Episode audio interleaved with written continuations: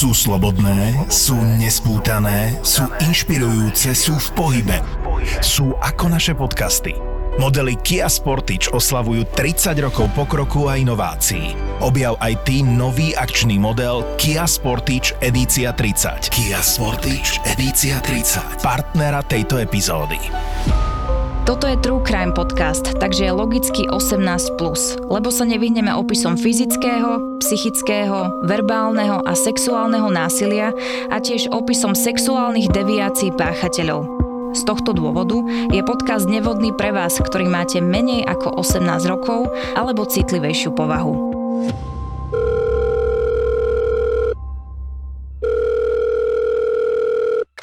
Caitlin, tu je Becky. Hrozne sa bojím. Radek ma desí, Caitlin. Ja, ja ho milujem a on, on ma strašne bije. Caitlin, pomôž mi. Ja viem, že ty si teraz v Škótsku a ja tu trčím vo Fínsku 300 km za polárnym kruhom. Je polárna noc. Všade je tma, Caitlin. Všade je tma. S Radkom sme sa, nezhodli sme sa. Odsťahoval sa do inej chatky, ale dnes, pri, dnes prišiel ja sa bojím. Caitlin, on ma strašne zbil. Kopal ma do brucha. Hrozne ma, hrozne ma to boli. Teraz odišiel do kuchyne. Caitlin, bojím sa. Ja sa, strašne sa bojím. Caitlin, neviem, čo mám robiť. Nevládzem sa ani hýbať. Caitlin, on sa vracia. Vracia sa z kuchyne. Bože môj, Caitlin, on má v ruke... Mám v ruke nôž, Caitlin, ja sa ho strašne bojím. Prosím ťa, pomôž mi, Caitlin.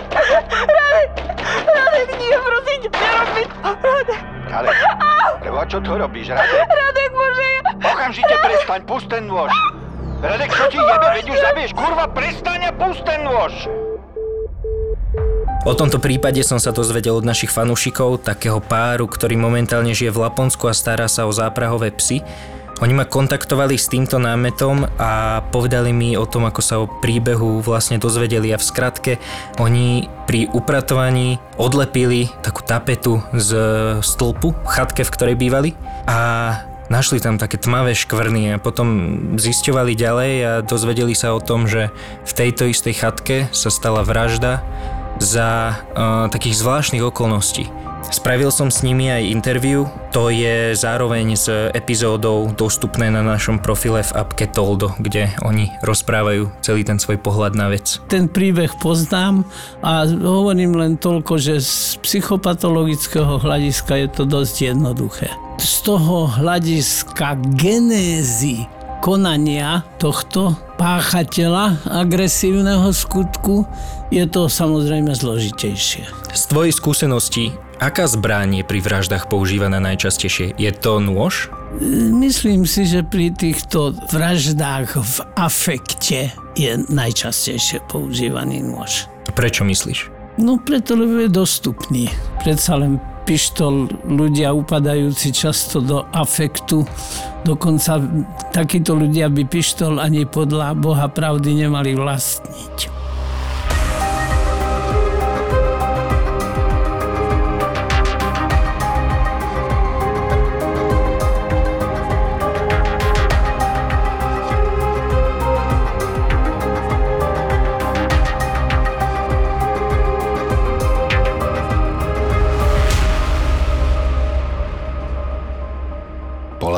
Noc je tmavá, dlhá a studená. Ale keď sa nad horizontom začne polárna žiara, zmení sa na úchvatné divadlo farieb a fosforeskujúceho svetla na oblohe. Človek nemusí privrieť oči a vidí, tam kde si na severe, za polárnym kruhom, rodisko Santa Clausa. Ako chodí medzi svojimi škriatkami a spokojne v červenom kožúšku obopínajúcom majestátne brucho pokyvuje, že všetko je ako má byť. Ľudia skrytí v iglu, stanoch a zruboch vychádzajú von ku svojim psom zahrabaným a stočaným v snehu, aby sa pozreli na krásu, ktorú prináša len táto zima. Polárny kruh a obloha rozjasnená polárnou žiarou. To je náš obraz miesta, kde sa narodil a pracuje Santa. Niekoľko tisíc kilometrov na východ, v Afganistane, neveria na Santu, Mikuláša, ani na Deda Mráza – Zúri tam konflikt o hromady pustých plání pokrytých skalami s políčkami v roklinách, kde striedavo jedna A potom druhá mocnosť tajne pestujú všetko, čo je treba na opiáty, drogy a násilie, ktoré potom spôsobia. Tak ako sa rodia v násilí, v krvi, zrade a brutalite, tak potom aj účinkujú. Ničia životy užívateľom aj vojakom, ktorí sa ani sami nevedia prečo dostali do tohto konfliktu a jediné, čo sa od nich chce, je, aby tam bojovali a keď bude treba, aby tam položili svoj život. Nikto z nich nevie prečo. A mnohí, aj potom ako zomrú, sa to nikdy nedozvedia. Spojiť tieto dva svety je takmer nemožné. Napriek tomu sa to stalo. Ale tak ako konflikty v Afganistane, ani v mieru milovnom raji sa to neskončilo inak. Zostala iba krv, bolesť a mŕtvola. Keď sa Joseph Pickles konečne dostal do chatky, z ktorej sa ozýval zúfalý ženský krik, vyzeralo to, že dorazilo včas. Becky však už ležela na zemi.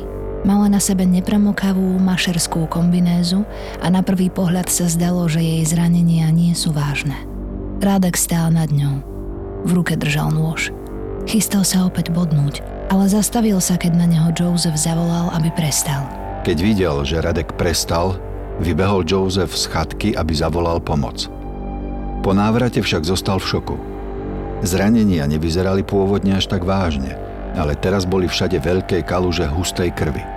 Becky mala uniformu premočenú a krv z nej ešte stále vytekala. Joseph sa k nej sklonil, aby ju nadvihol. Keď sa jej dotkol, uvedomil si, že Becky tu už nie je. Odišla preč. Bola mŕtva. Podľa informácií, ktoré doposiaľ máme, Prečo došlo k tejto vražde? Bola to vražda v afekte u človeka afektovo, veľmi ľahko vzrušivého, explozívneho, výbušného. Bol 3. december 2016, 3 dní pred Mikulášom. A vonku bolo mínus 30 stupňov. To je taký mráz, že je ťažké aj nadýchnúť sa tak, aby človeku v hrdle nezamrzlo a nezačalo ho dráždiť na kašeľ, ktorý vyvoláva ďalšie mrznutie v hrdle prieduškách, plúcach. Vrah Radek však aj tak vybehol von z chatky a stratil sa v mrazivej tme za polárnym kruhom. Skúsil naštartovať svoj snežný skúter, ale v takejto zime bez predohrevu motora nefungujú ani polárne stroje. Leda bolo naľahko oblečený, zapriahol Radek aspoň svoje severské psy do záprahu. Hneď potom ušiel do polárnej tmy. Bez šiat, bez vody a aj bez jedla pre seba a pre psy – v takomto stave mal šancu, že prežije sotva pár hodín. Toto bolo zjavne nepremyslené konanie v silnom rozrušení.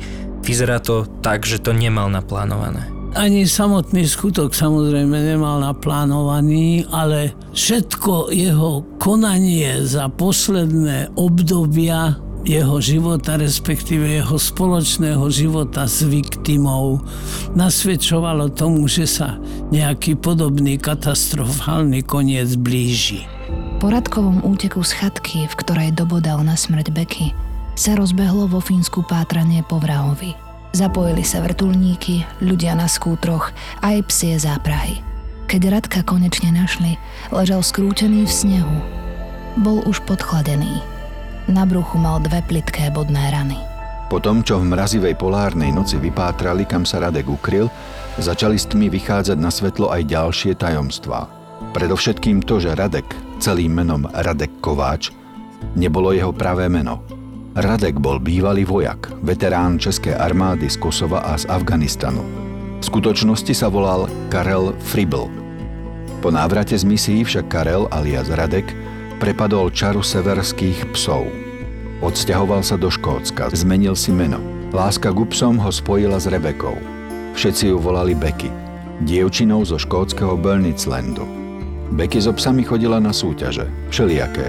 Od kanikrosu, je to beh, keď je bežec pružným lanom spojený so psom, až po klasické saňové záprahy. Kvôli psím záprahom a čistej láske k snehu a nekonečným ľadom a snehom pokrytým pláňam sa Beky po zoznámení presťahovala s Radkom, o ktorom nevedela, že sa volá Karel, do Fínska za polárny kruh, severnejšie od Rovaniemi, bájneho rodiska, ešte bájnejšieho Santa Clausa. Ich vzťah mal napriek romantickým základom veľmi málo romantiky. Radek bol veľmi výbušný, impulzívny Zo zrubu, kde bývali, sa často ozýval krik. Rebeka o tom písala sestre a tá ju varovala, že je možno len otázkou času, kedy jej Radek ublíži. Rebeka alias Becky však Karla alias Radka veľmi milovala. Tesne pred vraždou uverejnila na sociálnych sieťach spoločnú fotografiu s popisom o tom, že citujeme Viac ako kedykoľvek predtým si vážim čas strávený s tým, koho najviac milujem. Milujem ťa, Radek. Vzťah Rebeky a Karla trval niekoľko rokov, kým sa rozhodli presťahovať do Fínska. Robili to, čo milovali. Chovali severský záprach psov, pretekali s nimi. Sprevádzali turistov, vozili ľudí po miestach, kde bol vraj Santa Claus. Vyznali sa v zime a tme. Vedeli si poradiť, keď sa im pokazilo auto, ale nevedeli si rady, keď sa to pokazilo medzi nimi. Prečo tá zmena mena? Čo myslíš, že za tým bolo? No tak asi pravdepodobne chcel začať úplne nový život, pretože to, čo zažil počas tej misie, tak to určite zasiahlo do jeho života. Jeho afektívna a emocionálna labilita bola zjavne prítomná už predtým, než na misiu išiel. Svedčilo by to aj o tom, že ten, ten výber účastníkov takéhoto podujatia nie je dostatočne zabezpečený a nie je dostatočne dobre urobený korektne, pretože takýto človek s takýmto afektovým a emocionálnym reagovaním by sa do takéhoto postavenia vôbec nemal dostať. Takže ty hovoríš, že on už predtým mal takéto osobnostné problémy, čiže je, není možné, že je ich získal veľmi pravdepodobné, na tom... je to takmer isté pravdepodobnosť blížiaca sa istote, že jeho emocionalita nebola stabilná a preto tá afektová explozivita a labilita. Není možné, že u neho spôsobilo nejaký druh osobnostnej zmeny vystavenie sa nejakým traumatickým udalostiam v tom Afganistane, v tom Kosove, no, no, možno nejaké PTSP. Áno. Určite áno, lenže každého takéto niečo ovplyvní do jeho ďalšieho životného osudu. Ale v jeho prípade to zrejme bol taká životná skúsenosť, z ktorej sa už nevedel spamätať dostatočným a sociálne priateľným spôsobom. Takže tá jeho afektová a emocionálna labilita a explozivita e, len bola potenciovaná a už sa nikdy nedostala do stavu pred účasťou na takomto frustrujúcom a traumatizujúcom zážitku. Tento príbeh má ešte také dva dôležité motívy a to je to, že k vražde došlo počas tzv. polárnej noci a ten druhý je len ten samotný fakt, že sú tak ďaleko od akejkoľvek civilizácie títo ľudia, čo tam žijú. Ako myslíš, že tieto dva faktory vplývali na dej? Mohli práve tú jeho emocionálnu afektovú instabilitu a explozivitu potenciovať.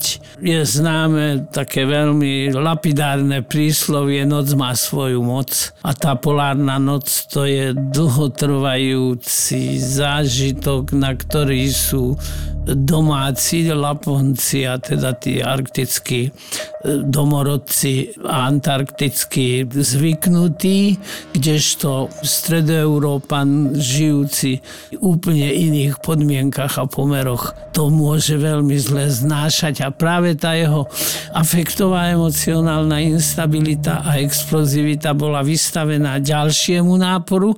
A tou izolovanosťou, tým životom v mieste, ktoré si nazval divočinou, ono ani vlastne také divoké nebolo, ale bolo izolované od celého sveta, tak to samozrejme k potenciácii jeho osobnostných deficitov mohlo prispieť a s pravdepodobnosťou blížiacou sa istote aj prispelo. Toto je vlastne taká usadlosť, kde sú možno traja, možno štyria a stovky kilometrov nikto. Celá Škandinávia a vôbec táto oblasť, lebo Fínsko nie je súčasť Škandinávie, ale je to súčasť tej severnej Európy, najsevernejšej Európy, pritom teda severnom výbežku Baltského mora a tá frekventnosť obývania je veľmi malá. Sú násilníci násilnickejší, keď sú odizolovaný s tou svojou potenciálnou obeťou od zvyšku spoločnosti na nejakom odlahlom mieste napríklad? Vieš, lebo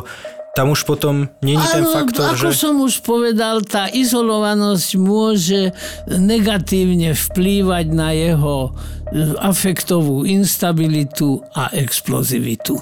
Ľahšie upadne do zlostného afektu, v ktorom môže konať verbálne, ale aj brachiálne až fatálne agresívne. A podľa mňa aj tie faktory, že nikto na mňa nezavolá tú políciu, Tie faktory nie sú uvedomované priamo, pretože, ale v každom prípade asi pravdepodobne netrpel absenciou tzv.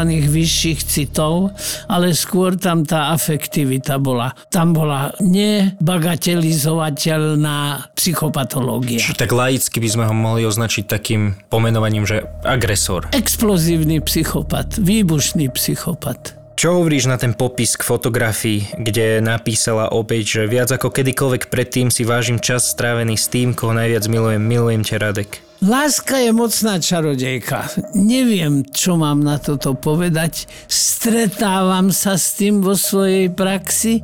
Neviem sa s tým stotožniť. To je niečo úplne nepochopiteľné, pretože toto môžem len raz tomu človeku odpustiť a povedať mu, tak toto bolo posledné vážne varovanie pri nasledujúcej príležitosti ťa. Bez milosti opúšťam, odchádzam stredom. Všetká láska tu musí končiť. A nekončí. Niektoré ženy inklinujú k takýmto osobnostiam, že? Dokonca. Tam už sú prvky masochizmu. Ale on nebol sadista, pretože to nemalo sexuálny podtón, čo tie agresívne skutky, ktorých sa on voči nej dopúšťal. To boli skutky vyslovene na báze afektu.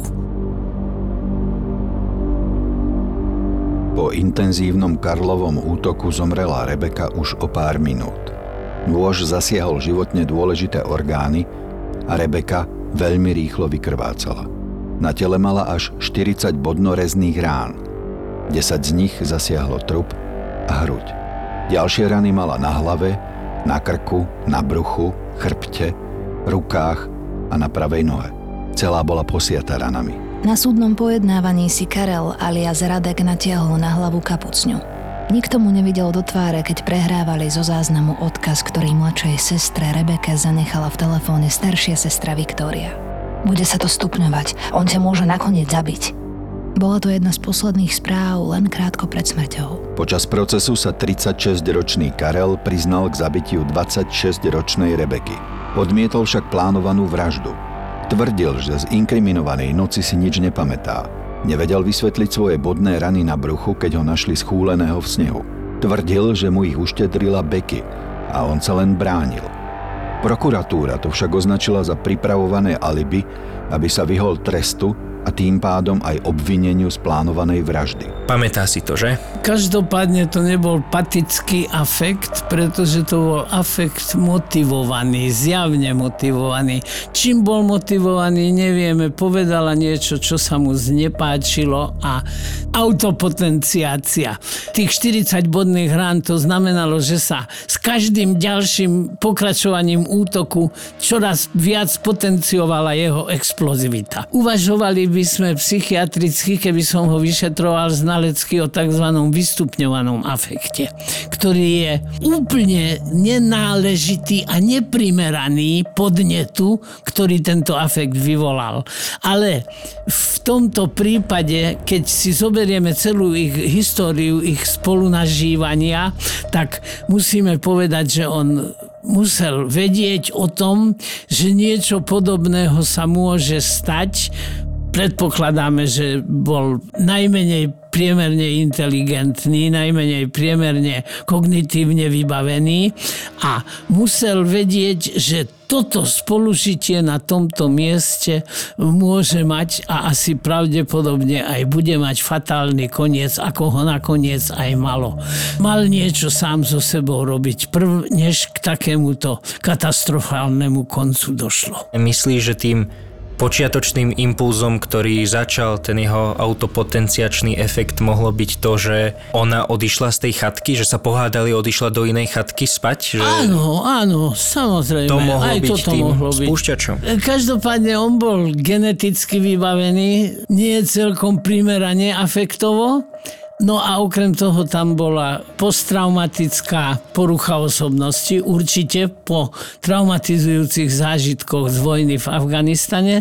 No a potom navyše polárna noc, no a potom ten život v absolútnej izolácii, ešte aj nejaká taká ponorchová porucha sa medzi nimi mohla rozvinúť a s pravdepodobnosťou veľmi veľkou sa aj rozvinula. To falošné meno, to jeho pravé meno nevedela ani jeho priateľka, ani obeď.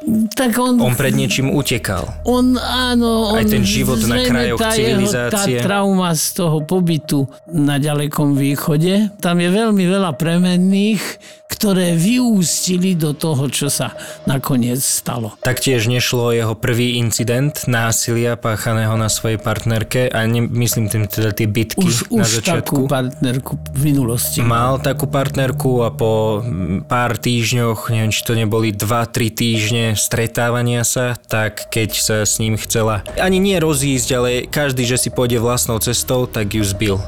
To bolo ešte, myslím, v Škótsku. ten viktimologický aspekt nemôžeme opomenúť, pretože po tom všetkom, čo jej urobil, po tom všetkom už dávno mala byť od neho odídená. Podľa fínskeho práva sa za vraždu ukladá doživotný trest. Praxi je to najmenej 12 rokov, ale páchateľ musí bez pochybností konať úmyselne a plánovite. Prokurátor Juhany Maki poukázal na to, že niektoré zo zranení utržila Rebecca Johnson buď vo chvíli, keď bola otočená k svojmu vrahovi chrbtom, alebo keď sa snažila zo zrubu utiecť. Mal to byť dôkaz o chladnokrvnom konaní vraha. Karel Fribel sa podrobil psychiatrickému vyšetreniu, aby zistili, či v čase vraždy netrpel duševnou poruchou. Znalec však konštatoval, že v čase, keď vraždil, bol duševne plne spôsobilý, že nepotrebuje liečbu a musí byť okamžite prevezený do väzenia. Friblová obhajkyňa uviedla, že jej klient nie je spokojný s rozsudkom. Uvedomuje si síce, že nesie plnú zodpovednosť za smrť Rebeky, hlboko to ľutuje, ale trest považuje za prehnaný. Keď si rodina Rebeky uplatnila nárok na náhradu cestovného zo Škótska do Fínska a o ďalšie odškodnenie spolu vo výške viac ako 144 tisíc libier, Fribl cez právnika odkázal rodine, že suma je rovnako ako trest prehnaná a ak, tak by akceptoval najviac polovicu. Jeho odvolanie však súd v plnom rozsahu zamietol a Karel Fribl, ktorý vraždil pod pseudonymom Radek Kováč, putoval na výkon trestu do väznice Piheselke. Stotožňuješ sa s tým, akú dohru mal tento tragický príbeh? Najmä teda s tými psychiatrickými No, tak V závermi? každom prípade by som o tom vystupňovanom afekte uvažoval ako znalec. Neišlo o chladnokrvnú vraždu, išlo o vraždu v afekte. Prostý afekt, treba veľmi silný, nie je dôvodom na priznanie zmenšenia rozpoznávacích ani ovládacích schopností. Keby sme zobrali všetky okolnosti cakom pikom dookola, tak predsa len tá plná príčetnosť myslím si, že je plne na mieste. To, ako sa správal potom, keď sa snažil zľahčiť svoje konanie a vynútiť si nižší trest a nižšie odškodné, tak to svedčí potom, že tie vyššie city tiež neboli nejako veľmi významne u neho rozvinuté. Po Rebekinej smrti si na jej počesť bežci na pretekoch psích záprahov v Lochor Meadows v Country Parku pripínajú na tričko fialové stužky. 11. decembra 2016 bola na Vianočnom večierku pre severské záprahy odovzdávaná prvý raz trofej, ktorá nesie meno Rebeky Johnson. Odvtedy sa každoročne konajú preteky, ktoré nesú jej meno. Zatiaľ posledné boli 16. septembra 2023. Každopádne firma, na ktorej území alebo pozemku sa to stalo, tá firma, ktorá prevádzkuje tieto psie záprahy a dáva možnosť ľuďom takto prísť a starať sa o tých psov ako sezónnym zamestnancom, tak e, celý tento incident bol obrovskou újmou na ich reputácii. Ľudia z celého sveta tam potom chodili kvôli tej vražde Nechodili tam pre tie psie záprahy a oni sa dosť od toho dištancujú a aj preto sme ich teda nespomínali konkrétne po mene ani niektoré tie teda presné lokality. Ale skutočne ten jej postoj v celej tejto veci je úplne nepochopiteľný, i keď, ako som už spomenul, s takýmito postojmi sa opakovane v priebehu svojej mnoho desaťročnej psychiatricko-forenznej praxi stretávam a ešte raz zopakujem to, čo som už dneska niekoľkokrát povedal. Láska je mocná čarodejka. Láska je tak krásne slepá. Málo komu z nás napadne, aby sme po prvom rande zisťovali, s kým sme sa vlastne zoznámili. A potom to nezisťujeme ani po rokoch. Len ľúbime. Lebo láska nepotrebuje ID kartu ale možno by sme si ju mali vypýtať. Skôr ako bude neskoro.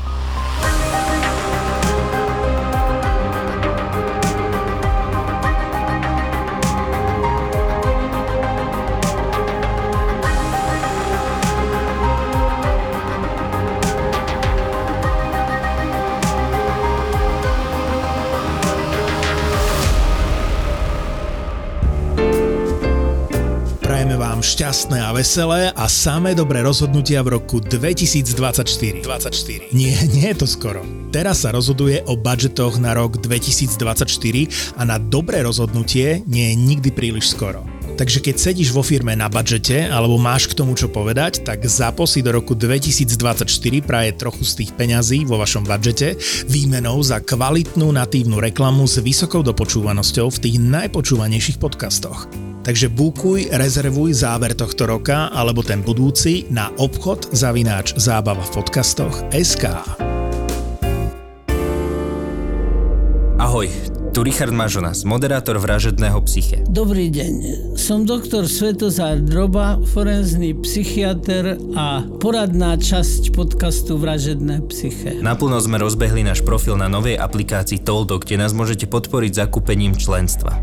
A čo za to dostanete? Exkluzívny prístup k obsahu, ktorý sme pre vás pripravili. Môžete sa tešiť na úvod do forenznej psychiatrie, kde vysvetľujem základné pojmy, ktoré by mal poznať každý, kto sa zaujíma o túto tému. Taktiež sa môžete ponoriť do investigatívnej dokumentárnej videosérie, kde hľadám odpoveď na otázku, čo sa stalo s obľúbeným internetovým zabávačom Dušanom Gogom. A to nie je všetko. Každý týždeň budete mať prístup k našej debate na kávičke s psychiatrom, kde s Richardom preberáme tri zaujímavé témy zo sveta true crime, histórie, psychiatrie a filozofie. Je to tiež priestor pre vaše otázky, ktoré radi zodpovieme. A ako bonus dostanete aj extra nahrávky z našich rozhovorov k jednotlivým prípadom, ktoré sa do finálnej podoby epizódy nakoniec nedostali. Vaša podpora nám umožní prinášať vám ešte viac fascinujúceho obsahu. Pridajte sa k nám na Toldo a staňte sa súčasťou našej komunity. Link nájdete v popise epizódy. Ďakujeme. Ďakujeme. Zapo. Zábrná v podcastovách.